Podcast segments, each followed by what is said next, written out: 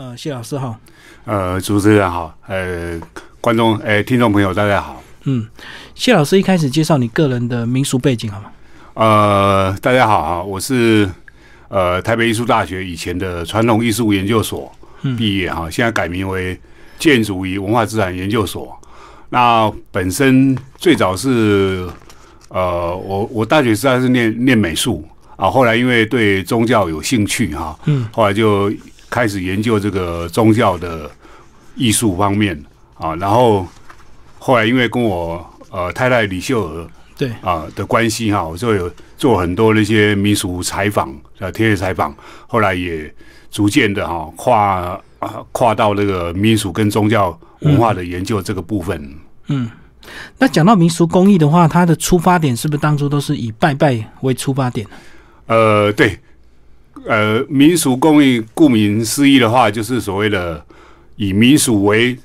主要目的哈的来做的这些工艺品啊，所以它的那个存在都跟民民俗文化有很大的关系。那当然，这个我们台湾人民俗文化里面很大一个部分都跟信仰有关。嗯，跟宗宗教信仰有关哈，所以很多这些民俗工艺哈，为什么一般人比较是呃比较没有没有去接触到，或者说比较深入去去认识它的原因，就是说，因为呃信仰的关的东的关系哈，很多都是仪式结束之后啊，就会把它把它烧掉，尤其是啊，或是说毁毁弃掉，或是好，或是说把它收起来哈，所以。对于这个民俗工艺来讲，哈，就一般人认为啊，这个不是在日常生活中啊一直存在的，所以有时候啊会觉得哈，哎，它是呃比较难得的一个一项工艺啊。嗯嗯，那在书里有讲到这个民俗工艺跟生命礼俗好像息息相关的，生老病死好像都有些民俗工艺是需要去制作或者是需要去去执行的。对，因为呃。在我们我我们人一出生哈，就是生命的过程里面哈，嗯啊，其实为什么需要有这些工艺、民俗工艺哈，来最主要是要也也要我们从出生到死亡都有很多那些呃各个不同的阶段，对啊，那各种不同阶段的那个变化哈，有时候就说只靠我们呃。外在呢，哈，那个社会力量是不够的啊，有时候还需要那个神明的保佑啊，所以很多工工艺哈，就是因为这个样子哈，就被运用在那个呃我们这个生命礼俗里面，嗯。啊，比如说呃小孩子一出生都都要挂那个长命锁，嗯。啊，那个是也也也是一种民俗工艺哈啊，比如说我们大家比较。比较最熟悉，其实现在在都市比较少见的哈，就是说人死亡的时候，我们会烧很多那些纸糊的哈，抓杵啊，对对，啊或者对什么诶沙包干啊哈，那些那些东西啊，房子、汽车啊哈，给给亡者，好这些东西哈，就是跟我们那个生命里有很大的关系。嗯嗯嗯，讲到这个抓杵，好像呃不是只有运用在这个呃死亡，对不对？对。其实，呃，只只做了房子哈，让工抓储了哈。其实，呃，一般来讲啊，我们可以把它分成两大类啦。一一种是哈，是在做呃宗教祭典的时候运用的。嗯嗯嗯。啊，比如说我们在普渡的时候，我们要糊那个纸错，对啊，要给那个些好要招待好兄弟了哈。嗯。然后在呃建教做酒。的时候啊，要也要糊那个纸错，当做神明的宫殿，嗯，啊，比如说三官大帝的啊，啊，道教的三清道祖啊，他们都会有一些宫殿，所以那这个是一个部分。那另外一个部分就是给王者的未来的那个在另外一个世界的居住居住的地方，嗯，所以它纸错的应用哈，它不光只是丧事而已哈，很多在祭典里面也可以呃经常会看得到，嗯。在书里还有详细的去拍的一些这个抓储的制作过程呢，就是用这个照片图解的一个方式，让大家看到怎么从骨干一直到成型这样子。是，所以这个都是老师过去多年常常在收集的资料。对对对，嗯，哎，就是说从啊，因为工艺过程里面哈，就是我比较没有去专门研究了哈，这很多都是呃，有些是过程是靠呃呃朋友哈那个提供。提供照片，但是我也也都跟一些纸糊医师哈有有一些交情哈，所以有时候他们的制作过程我会回去会去观摩，会去看呐。所以这个胡子哈，又是高抓土，然后我我们讲说那个胡高抓土哈，这种这种行业哈，其实它它是一个很特别的一个行业哈，嗯，因为它最主要是说它必须要快速时间里面来制作完成，对啊，然后。它要用很低的成本，哦，因为是要烧掉，对，然后最后面因为要烧掉嘛，哈，所以所以它用很快速的那个呃呃工那个工时啊，然后很低的成本，然后又要很显眼，所以会用很强烈的那个颜色跟造型啊，那个那个凸显出来哈，让那人家看了以后啊，就觉得哈那个过目难忘这样子。嗯嗯嗯，不过这个。抓狗这个师傅应该现在也面临断层的问题吧？应该这个学习的人应该蛮少的哦。呃，狗抓哈，那我们讲说哈，这个因为其实最主要是在都市地区了哈，因为都市地区因为越来越难取得到那个烧化的地方，尤其是那些大型的纸错哈。嗯。啊，那所以呃，在都市地区哈，现在已经越来越小，甚至呃，我们可以在那个。呃，殡仪馆附近啊，有有关于那个丧葬店里面可以看到，嗯，他甚至他们都还把它缩形、缩小，嗯，啊，说缩小都差不多这个哦，比例缩小，对对，比例缩小差不多，差不多那个一公尺以内的啊，呃，就好像我们在看那个呃建筑系的学生在做那个建筑模型一样啊，所以那个已经不再像以前哈，用那个用竹架子哈。去做骨架，然后再糊糊上那些材质了，啊，那种传统的那个狗抓那个抓厨，啊，那这些产生很大变化。不过在乡下里面还是呃，应该是还是很很普遍的，啊就是要气派就对了。哎，对，尤其是有钱人家的哈，嗯，呃，像那些大家族啊，或者是说我我们在都市地区。我我曾经碰到过，就是说那个呃，三重那边有一个老大，嗯，他过世了之后，他的抓处哈，那个宽度哈，几几乎就是那个比我们那个一个四十米的那个道路还宽了，都有。哦，所以是一个超大的对超大组合的别墅，就对。对对对对，超大纸错。嗯，所以这个有时候也蛮重气派的哈。哎。呃，还有个章节开始讲到这个民俗工艺跟这个岁时节庆的关系哦，哦，跟我们的四季，包括我们这个二十四节气，也跟民俗工艺有时候会有息息相关的。对，因为过节其实跟呃生命礼俗有点像，就是说，因为呃过节的时候就是一个季节变化哈，呃，对我们人哈都会有一些影响哈啊，那我们为了要让我们自己能够顺利啊度过那个节。啊，然后所以有时候啊，就是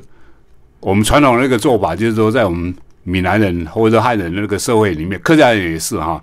就是在那个重要节日的时候都会举行祭祭祀，嗯。啊，然后呃最简单就是拜拜嘛，啊，就是烧烧金子，对。啊，那金子本身就是一个很普遍、很基层一个民俗工，以前都是用手工印刷啦，嗯，啊，不像现在是机器印刷比较多。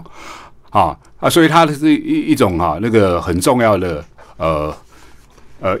虽然是很很基础了哈，嗯。啊，尤其是像我们台湾哈，那个在最重最热闹的一个节庆之一哈，就是中元节，嗯。啊，中元节啊，每每个地方啊，每个地方都有那个大型的那个普渡法会，对，没错，嗯，所以普渡的时候，你呃要招待好好兄弟，对。啊，又怕他们啊呃来扰乱秩序。啊，所以就必须要胡大四爷，就是鬼王，嗯，来维持秩序。所以这个时候啊，那个我们可以可以看得到哈，除了呃招待好兄弟的那些子错啊之外，还有大四爷，还有甚至还有啊一些其他的一些品品相啊哈啊，比如说金山银山呐，啊，比如说还有那个要守护守护那个道场啊坛场的山神徒弟啊等等啊哈，都可以看得到哈啊那。比如像在端午节里面，我们最常看到的民俗工艺就是龙舟。对，啊，就是龙舟，它也是个很特殊的哈。啊，虽然早期龙舟并不见有有龙头了哈，但是后来在慢慢演化之后哈，就好像变成一条龙的一个一个形状哈。虽然它的工艺的那个材料哈，它它是可以重复使用的，嗯啊，不过它在我们因为我们节庆的关系哈，我们必须要顺利度过这个节庆，所以也必须要哈那个透过这个呃所谓的龙舟的制造，划龙舟来帮我们通过这个所谓端午节这个呃对我们生命哈那个健康啊比较有影响了啊一个一个节气了，嗯啊，所以这个民族工艺。呃，虽然在岁时节气里面哈，那个出现的呃重点哈，那个不是很多了哈。不过呃，一旦有那个重要的那个节庆的时候，都可以看得到这个民俗工艺的一些影子。所以这样讲，就是我们在执行一些庙会祭典或者是一些呃生命礼仪的时候，只要呃常常要用的东西，它慢慢都会演变成一个工艺品就对了。呃，对，因为。最主要是因为我们民俗哈，民俗它是一个无形的嘛哈，啊，它其实它是一种呃民俗文化，它其实是一种观念价值啦，嗯，就人人的想法，啊，就是说一群人在这个地区里面的人人的想法，无形的想法，呃，一般人啊可能呃用。以前，尤其是以前那个呃，没有那么多人会用文字的时候啊，没办法表达很清楚。那最具体的就是透过这些很多工艺品，嗯，哦，就可以表达表达出来。比如我们看到大视野就知道说啊，要普渡了，是啊，要看到龙舟就是说哎，端午节到了哈，啊，所以就透过这个民俗工艺哈，啊，就可以把这个民俗文化的内涵哈啊，具体啊，给给人家一个很强烈的印象。嗯嗯嗯，好，那再往后走呢，就是有介绍到一些呃，我们正头它也是算民俗文化的一个民俗工艺的一个部分，正头也会用到很多所谓的道具啊。对，在因为我们知道那个台湾的庙会庙会文化非常兴盛哈，嗯，那庙会文化之所以会受到瞩目，最主要是因为庙会的队伍里面哈啊有很多阵头。啊，所以阵头当然就会有很多呃。呃，道具。啊啊，从迎请神明哈，请神明做的那个所谓的神教啊，或者请王爷做的王船啊，或者说那个呃神明驾前的那些所谓的那个神将啊，千年顺风耳啊哈啊谢范将军啊之类的哈啊，因为有有有这些这些东西哈，所以庙会才会变得非常热闹啊，非常有看头，所以在呃。庙会里面哈，尤其是因为台湾人都爱面子，嗯，啊，有一句话俗话叫做“输狼输狼母输丁”啦，没错没错，啊，对，所以大家拼面子的情况情形之下哈，大家很多头人哈都会在那个这个镇头的这个庙会的那个道具里面哈啊用了很多心思去做啊，所以这很多活动的那些所谓的呃精彩的那个民俗工艺哈啊，在庙会里面我们可以都可以看得到。嗯嗯嗯，好，包括其实一间庙，它也是有很多这个元件去组成的，包括这个面，不管是剪黏啊、胶纸陶，哦，它也是民俗工艺的一个部分。哎，这个就更精彩哦。其实台湾还蛮多庙值得欣赏的。对我最早是研究寺庙的装饰哈，嗯，那寺庙装饰其实是呃所有民俗工艺哈，这个就是应该是说比较固定性的啊存在的那个民俗工艺的集大成。嗯的的地方啊，从庙的屋顶一直到庙的那个台基啊，哈，有庙的柱子、庙的那些所谓的梁架啊，不管是用呃剪黏胶子陶啊，或是说木雕、石雕、彩绘啊等等哈，甚至还有砖雕啊，用很多很多种工艺哈啊，用在庙的那个装饰里面。对啊，所以为什么呃以前哈就有人讲说啊那个。我们看台湾的寺庙，就好像呃民间的一个美术馆啊，的的意思就是这样，就是说在庙里面，我们可以看到很多精彩的这些工艺的的作品啊，而这些工艺的作品哈啊，基本上都是属于啊民俗工艺呃的范畴之内的。啊，因为民俗工艺有一个特性，就是说，呃，它是一代传一代的，对。啊，那一代传一代，就是说呃，所以。传统上啊，我们在庙里面看到这些，除了少数哈那个比较有名的匠师之外哈，一般我们是看不到看不到他名字的哈，看不到制造者那个名字，因为而且哈，我经常在讲说哈，其实民俗工艺这些传统这些匠师哈，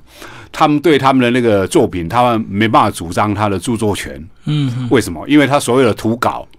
所有的样子哈，都是他的师傅或是他的以前的师傅啊，一代又传一代传下来的哈。啊，所以这个就是集体的创作哈，然后表现一个区域之内之内，呃，一般人对那种所谓的啊美美感哈啊装饰的美感的一个一个认知哈。啊，我们可从那个。呃，各地方的那个大寺庙，尤其是那些很重要的哈，宫庙里面哈，都可以看得到。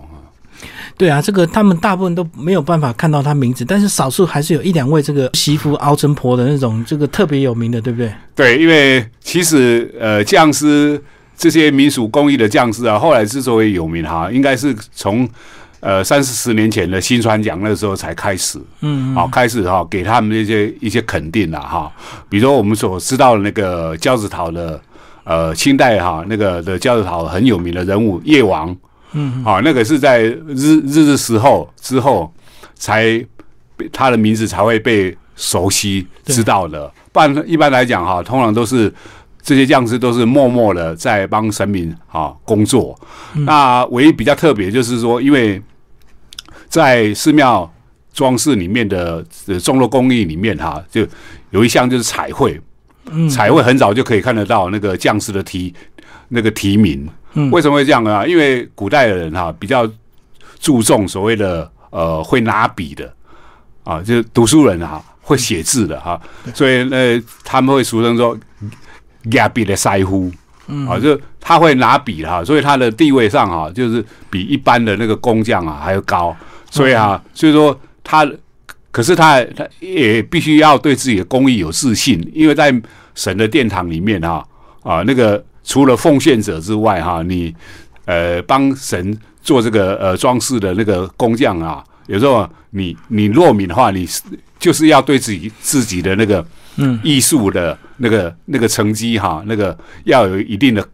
呃自信才有办法落敏了。哦，所以彩绘是因为是拿笔画的，所以它比较早被肯定，就对。对对对，嗯，相较其他的工匠的话是比较晚的。哎，他他的在所有那个工匠里面，他应该是说他的社会地位是最高的。嗯，那我们来看这些民俗工艺，我们会去看这个东西到底是人师傅手工做的，还是呃是大陆机器做的？我们对它的评价就会不一样吗？呃，那当然了哈，是因为后来哈，在两岸开放之后哈，开始台湾很多呃庙哈，就是到对岸去定做一些啊寺庙的哈，对对。啊那些所谓的那些装饰品，因为我们现在的寺庙就是说，自从开始用钢筋水泥造之后，其实很多那些呃附在上面的都变成一个。好像在西西方在盖建筑的那个装潢一样，嗯，他以前不是哈，以前都是在结构上面做装饰，对，啊，所以因为这个关系啊，所以呃很多大量的那个进来了之后，因为